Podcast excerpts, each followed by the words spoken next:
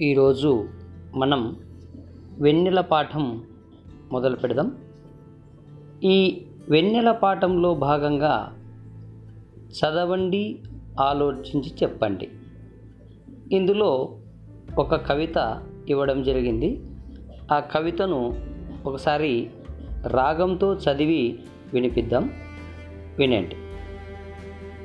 కొండ కోనల్లో నవ్వుతూ తుల్లుతూ పరుగెడుతున్న సెలయేరు కాలు జారి లోయలో పడిపోయింది.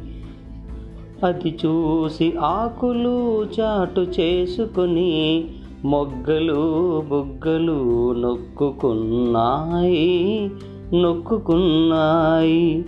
ఇదంతా చూస్తున్న సూర్యుడు పొట్ట చెక్కలయ్యేలా నవ్వుతూ పడమటి కొండల వెనక్కి పడిపోయాడు. పడమటి కొండల వెనక్కి పడిపోయాడు.